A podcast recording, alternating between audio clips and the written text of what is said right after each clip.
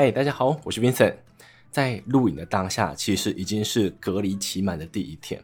我在今天早上呃去跑步的时候啊，其实看到的每个跑者或者说去那边散步的人，每一个人的脸上好像都散发出一道光芒，就是我今天看到的每个人，我都想跟他们打招呼的感觉。因为我今天很久没有看到就是活的人了。在隔离的前七天呢，顶多就是管理员把我的外送餐盒拿到楼上来，那我顶多就是看到不同的食物而已，就是看到其他东西，它都是一成不变的。那我隔离下来呢，有什么心得？其实最大的心得就是说，其实隔离很容易变胖诶，因为你在点外送的时候，你就看到说送到你家，它的外送费可能是三十块或者说六十块，你想说这个外送费这么贵，我如果不点多一点，这样子我好像划不来，所以你可能就会点出了。你原本可以吃到的范围，可能会点了很多小菜，或者说原本可能只是吃中份的，现在想吃大份。你想说你不想浪费那个外送费嘛？所以呢，隔离七天下来，我的肚子整个胖了一圈。那除了这个之外，好像没有什么其他的心得。那讲到这边呢，还是得回到今天想跟大家分享的书籍。今天要跟大家分享这本书，它的名字蛮酷的，叫做《男性限定》。那为什么它会叫做男性限定呢？是因为这本书的两个作者啦，他想透过男性的角度来看一下，今天在伴侣关系当中，男性是如何去解释一个女性的行为的。我们可能在过去的关系当中，你可能会去误解他某个话语啊，或者说他今天做出的某个行为，我们可能都会用男性的思维去解释。那这本书呢，就是想要。透过他的陈述，或者说透过两位作者他去搜集到的资料了，来告诉男性们，其实有时候女性会做出这些事情，或者说她会好像表现出不可理喻的样子，那其实她都是有逻辑可以去依循的，而不是说哦，女性就是什么情绪化，或者说说女性就是嗯怎么讲外星人的感觉。今天这本书就是要告诉我们，其实女性的某些行为是有迹可循的。那在跟大家分享这本书之前呢，还是要进到今天的广告时间。上一次呢，我跟大家分享了我在 Farhawks 远距包包上的体验。那这一次呢，我想跟大家讲到他们家更多的功能跟介绍。Farhawks 远距包包的宗旨啊，是为了把线上心理健康服务拉到民众眼前。这个动作需要两个部分，第一个，它提供的服务需要符合一般民众的需求。那第二个呢，是它的价格需要更亲民一点。那我们讲一下 Farhawks 在这两点上做了哪些事情。第一个，他们开设了客制化抱抱教练课以及主题式抱抱教练课。那这两个课程主要的差别在于说，一个是你提供你独特的需求，Farhawks 的小帮手就会帮你找到合适、比较适合你的心理师，也像是一个为你量身定做蛋糕的感觉。那另外一个主题式课程，就是有点像是心理师已经设计好整个的课程大纲。你在看完这个课程大纲的介绍之后，如果觉得说自己好像蛮想尝试这样的课程的话，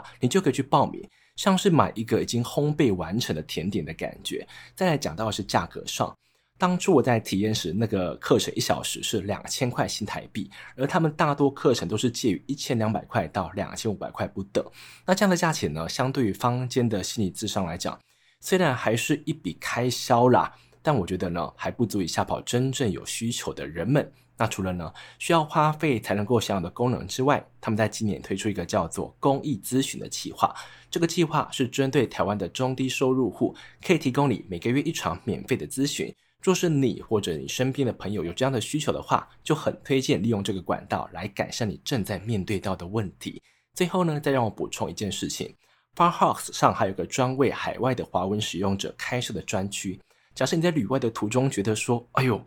来这个异乡，感觉到心里不是很是滋味，或者说你有很多难受的感觉，心中有些感受，你需要有人帮你疏导的话，Farhawks 的海外中文心理咨商专区就会很适合你。按照惯例，我会将 Farhawks 远距抱抱的网址放在资讯栏位，如果恰好符合你的需求的话，可以再参考看看。今天的广告就到这边，紧接着呢，我们就来介绍今天这本书。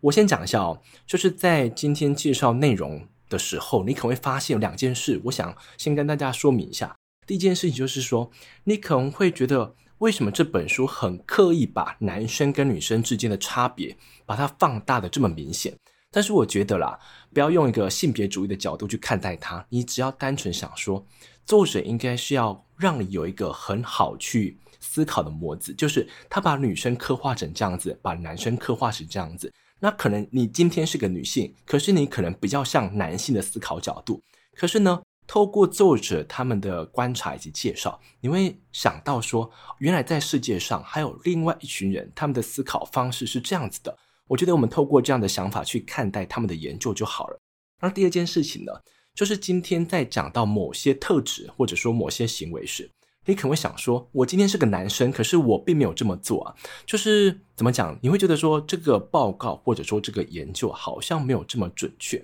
可是我觉得任何的数据或者说研究都是这样子啦，它只是某一部分的人他们提出的数据，可能今天在美国他们是这样子，或者说今天在某些国家是这样子。那这些男生或者说这些女生，可能他们可能身处在那个条件，或者说他们的年龄就是在那个区域。这样子的差别就会无法映射到每一个听众身上，所以你在听的时候，你可能会质疑说他们的数据可信性，或者说他们这样的专业程度真的够吗？可是我觉得不要这么的刁难，就是数据本身是有局限性的啊，数据本身啊，就是没办法去解释所有的可能性。所以呢，我最后自己改变想法，我就想说，我们应该把它当成一种可能性，或者说这是某一群人他们的想法就好了，而不是想说今天不符合我，所以呢，我把这本书当作是一个错误资讯来看待。我觉得这样去看待数据的收集好像太过严苛了。所以呢，从这边我就开始介绍这本书。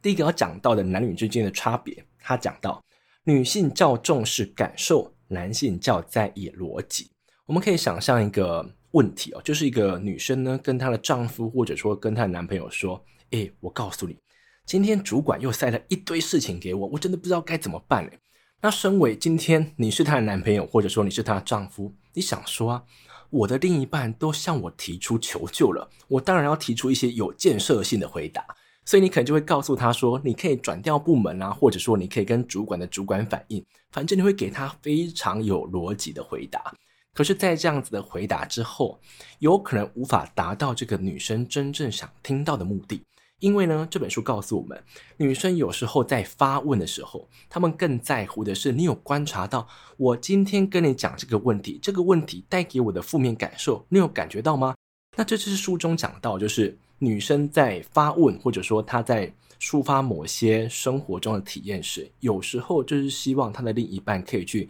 关心他的感受，可是男生有可能就会把它当成一个问答题，就像是在回答数学问题这样子。他觉得好像要提出一个有逻辑，或者说一个非常正确的回答。让我觉得这样子的差异啦，不一定会发生在你身上，或者说对你而言可能是刚好相反的情况。可能你的女伴她就是比较逻辑性，那男生呢，你可能就是比较感性，这都有可能发生。可是我觉得这本书提供了一个可能性，让我们去思考。当你今天在回答你伴侣的某些问题时，你有真正去注意到他想听到的东西是什么吗？那第二个呢？他说女性较容易对关系没有安全感，而且常常思考到两人之间的问题。这点讲到哦，书中说到啊，男性通常会从结果来看待过程中是否顺利。就像是如果一个丈夫想说，我现在又没有做什么对不起我另一半的事情，而且我非常认真工作养这个家，我对这个家庭付出非常之多，那这个男生呢，有可能就会反推回去，他想说，我这段婚姻或者说我这个家庭应该是没有问题吧，因为现在来看它是非常完美的啊。可是呢，你把这个问题去问女性时，她的反应可能会不太一样，因为女生可能会比较在乎说。诶，为什么我的丈夫在婚前或者说交往之前，他对我非常的感兴趣，他对我非常好奇，就是我今天做了什么事情，或者说我今天，或者说我的工作是什么，他非常感兴趣。可是为什么这样的感觉，或者说这样子的互动方式，就在结婚之后就不见了呢？他为什么把全部的心思都放在工作上，或者说放在孩子身上？那其实啦，我自己的观察是这样子，我身边结婚的男性朋友啊。他们都会认为，今天我认真工作赚钱，而努力在职场中爬升，那带更多钱回家，这是一种他们表现爱的方式。可是我在我身边的女性友人身上观察到的是这样子，就是他觉得钱当然很重要，或者说把这个家撑起来很重要。可是他们更渴望的是，他的这个男伴还是得找一点时间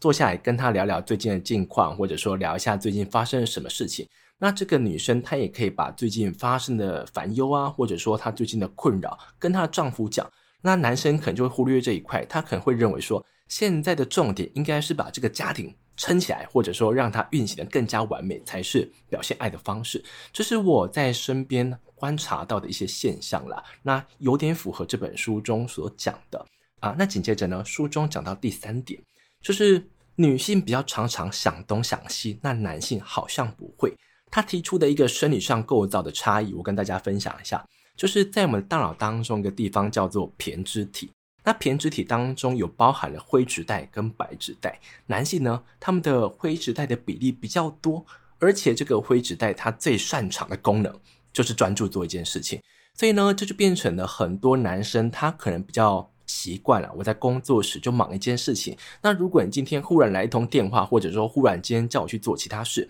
这就会让这个男生无法啊好好工作，因为他们不擅长一心多用。可是女生他们大脑当中的胼胝体。里面的这个白质带，它们的比例是比较高的，而这个白质带它最擅长的功能就是横向处理。简单来讲，就是他们习惯多工就对了啦。这也是可以证明说，有些女生她们好像都认为自己在多工的时候的效率最好。就是我今天可以一边打简讯，一边听你讲话，甚至还可以一边做简报的感觉。那我在身边的确看到蛮多朋友可以这样做，可是呢，我自己觉得。这并不是男生女生的差异，而是说他平常工作时的那种习惯。如果一个男生今天平时工作的时候就喜欢多工，那他今天在跟每个人互动，或者说他今天在生活中的不同层面，他都喜欢多工。所以我反倒不觉得说这是生理上的差异，而是你今天在可能你过去在读书，或者说你初入职场时，你习惯的工作，或者说你习惯的专注模式而有所差异的。所以回到这本书当中，如果我们觉得说女性好像比较看重感受，而且女性比较没有安全感，而且女性也时常想东想西的时候，这本书其实提供了解决办法。我自己觉得我比较喜欢这本书当中提出的解决办法啦，所以呢，来跟大家讨论一下。第一个呢，他提出的解决办法是我们身为男性的人，应该是要去察觉到你另一半今天提出某个问题时，到底他想要寻求一个情绪上的解方，还是要寻求一个逻辑上的解方？那什么是情绪上的解方？就像是他刚才所讲的，今天主管又塞了一堆事情给我，我真的不知道该怎么办嘞。我觉得当一个人，不论今天他是男生女生，他提出这样子疑问时，通常他就是希望你去观察他的感受，或者说你去询问他的近况。让他找到一个管道，可以去发泄自己的不满嘛。那我觉得什么是逻辑性的解方，或者说他寻求一个真知灼见呢？我最常感受到就是，如果一个人今天靠近你，就说：“诶，文森，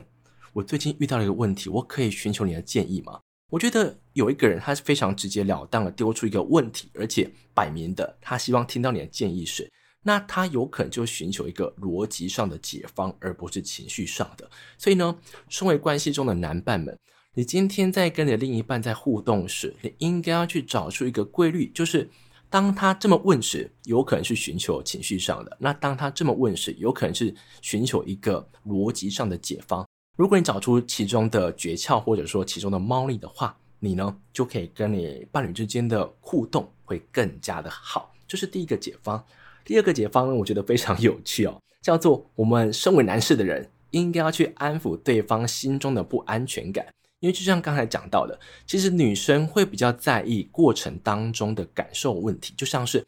她今天在思考跟她的丈夫关系好不好的时候。她可能会顾虑到啊，我的丈夫是否对我开始比较冷漠了，或者说他对我今天的任何举止都没有任何的其他想法，好像把我当成空气般存在的时候，这个女生就会觉得很不是滋味。所以，身为男性的人，你该怎么办呢？你不能想说，我今天又没有做对不起你的事情，我非常爱你啊。可是呢，你没有把这样的事情表现出来的话，你的另一半其实会非常的没有安全感。所以呢，我在这边要提供三个方式。那第一个方式其实来自于我自己，不是来自书中哦。因为这个方式过去对我来讲非常管用，所以呢，今天才把它提出来跟大家分享。这个方式就是，当你今天跟你的另一半发生口角时，这一定会发生嘛？不可能一对情侣从来不吵架。那当今天两个人在吵架时，最容易发生所谓的“我是对的，你是错的”，就是双方之间就是要找出一个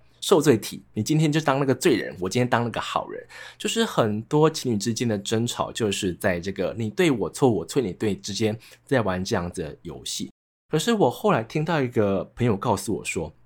你其实可以在争吵的过程当中跟你的伴侣沟通一下，告诉他说，今天不是在争你是对的还是我是对的，而是这是我们两个之间共同的问题。我们现在呢，并不要去管说到底谁对谁错，而是要找出一个双方都能够接受的解决方案。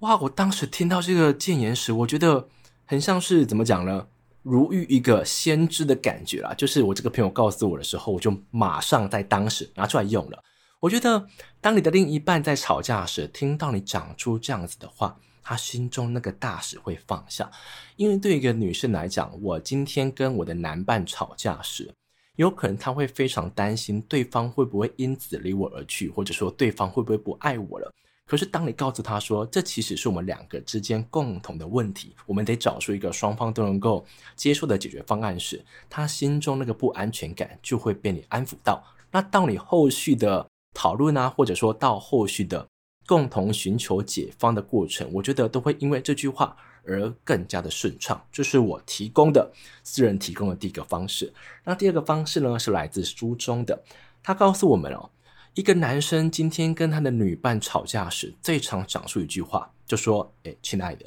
可不可以让我一个人静一静呢？”那其实男生这样的举止其实是出于好意啦。他们认为说，如果现在在气头上，你也在气头上，我跟你争吵，那双方只会争个你死我活，这样子，这样子是争不出一个所以然的。所以男生有可能想要独自去思考一下。可是当你一个男生讲出这样子的话时，其实对女生来讲，那是一个。非常不负责任的态度，因为他会认为说，我们两个现在在吵架，结果你想要一个人去静一静，那你有没有想过我的感受啊？你要放我一个人在这边感受那些不安全感吗？所以这本书它告诉我们说，当你下一次真的想要独自一个人静一静时，你应该跟对方讲说，其实不论今天的讨论，或者说待会的。争吵过程当中，你会产生不满，或者说我会有所愤怒，这都无关乎我们的感情问题。我们的感情、我们的关系、我们的感情不会因为这一次口角而有所变质。就是你应该给他这段关系的允诺，让他知道说，今天只是在面对一个彼此之间都会遇到的问题，我们正在寻求解决方案而已。当你的另一半听到这样子的话时，他心中的不安全感就会被你安抚了。这是书中给出的第二个解决方案。那第三个解决方案呢，就是你应该要去多称赞你的另一半，因为女生刚才所讲的，她如果今天比较没有安全感的话，有时候呢，她的男伴就是她的镜子。如果你今天啊、呃、没有在她换了新发型，或者说她今天花了好几千块去百货公司买了新的洋装，你都没有给她称赞时，她会认为说你是不是对她没感觉了？你是不是对她变心了？但其实我觉得丈夫啦。他都知道他的妻子有所改变，可是他们就觉得说，我跟你每天住在一起，我干嘛告诉你这一些？可是呢，当我男士可以去用女士的想法来去思考这些互动时，你应该就会可以体认到，今天这个女生她是拿你当成镜子，你告诉她你今天好美，或者说你的新发型真好看时，这个女生心理上就会富足很多啊，她会认为说，我是有人在乎的，我是被爱着的。那当这个女生她朝向外头的时候，她会对她的家庭更加的有信心，她也会对你这个丈夫更加的怎么讲呢？在她心中的分量会提高，就对了啦。所以呢，总的来讲就是说，我们身为男士的人，不要认为说我们今天是为了付房贷而存在，或者说今天就是为了付车贷而存在。我们在家中的地位包含了你是女方眼中的镜子，你应该告诉对方说，她是美丽的，她是被爱着的，她是非常重要的。这是男生呢在互动当中可以做到的一点。那最后呢要讲到的一个方式就是，我们应该协助伴侣们关闭视窗，因为刚才有讲到嘛，女生的大脑如果啦，正如她所说的，她比较容易东想西想的话，你不要觉得说她任何的烦忧就告诉她说。拜托不要想这么多好不好？你可不可以到时候再考虑就好了？其实这样子的谏言或者说这样子的敷衍啊，对女生来讲是没有帮助的，因为他们大脑的运行方式就是会让他们去想东想西。所以，身为一个负责任的男伴，你应该要去协助他把这些视窗关闭掉。那我讲一个情境题哦，假设你的伴侣告诉你说。嗯，亲爱的，我的电脑呢，最近常常忽然关机，那你觉得该怎么办？他是不是快不行了？那你可能就会想说，干嘛这么紧张啊？就这个电脑真的不行的时候，我们再备份，再买台新的就好了，干嘛现在穷紧张了？可是如果我们知道这个女生，她如果把这件事情放在心上，就会一直悬在那边时，你应该就要负起责任，告诉她说，那我知道。这件事情如果没有去解决的话，你一定会每天都在烦这件事情。那我们今天晚上下班之后，就把电脑备份，然后呢，在假日时我们去逛个商场，买部新的，或者说拿去检修。你觉得这样子好吗？就是我们应该去协助他关闭视窗，而不是说这个视窗你可以丢掉了，真的遇到问题再来解决就好了。因为这样子的思考方式可能比较适合你，但对于你的女伴来讲，她可能是做不到的。所以呢，说到这边。大概就是这本书当中提供的几个男女之间的差异，以及我们身为男士的人该怎么去解决。那接着呢，就来到了我的分享时间。来到了分享时间，我都特别开心，因为可以跟大家分享我最近在做什么事情，或者说在听什么歌。今天呢，一样是要跟大家分享一首歌曲。这首歌曲其实是偶然之间，就是 YouTube 是会自动播放嘛，它刚好播到这首歌。我听就从那个厕所冲出来，因为那时候刚好在厕所，好像在忙东忙西的，刚好听到这首歌，我觉得太好听了吧，我就冲出来看这首歌是谁唱的。那这首歌呢，到底是谁唱的？这个人叫做 Anson Sebra 这是我第一次听到他的歌。那这首歌的歌名叫做 Peter Pan Was Right。如果我的发音让你有听懂的话，你会听到一个关键字叫做 Peter Pan。那彼得潘呢？其实他是活在童话故事中的人物，他的人设非常的清晰，就是他是一个不会长大的男孩子，而且他可以飞行。那这首歌呢，就是要讲，如果我今天对于自己的未来非常的担忧，那我可不可以像彼得潘这样子？我不想长大，我只想要活在自己的这样子的童年快乐时光当中，我可以这么做吗？这首歌的歌词其实就是有点在诉说这样子的烦恼。那我讲几个歌词给大家听哦。他说：“我猜彼得潘说的是对的，长大就是在浪费时间，所以我想我会就这么飞走了。”可是他有一段歌词有这样讲到哦：“哦哦哦，童话并不都是真相，那我应该怎么办呢？”那透过我这个不负责任的转译，我要跟大家解释一下我自己的感受。我觉得这首歌他想表述的是。当你今天遇到某些困扰，或者说你被某些事情烦心的时候，你的确可以找到一个窗口，让自己去遨游天际，让自己进入白日梦当中。可是这个白日梦，它顶多只是一个暂时的避风港，你到最后还是会发现这样子的幻想并不真切，你还是得回到现实当中去遇到，或者说去解决这样子的问题。那我觉得这样子的想法很像是。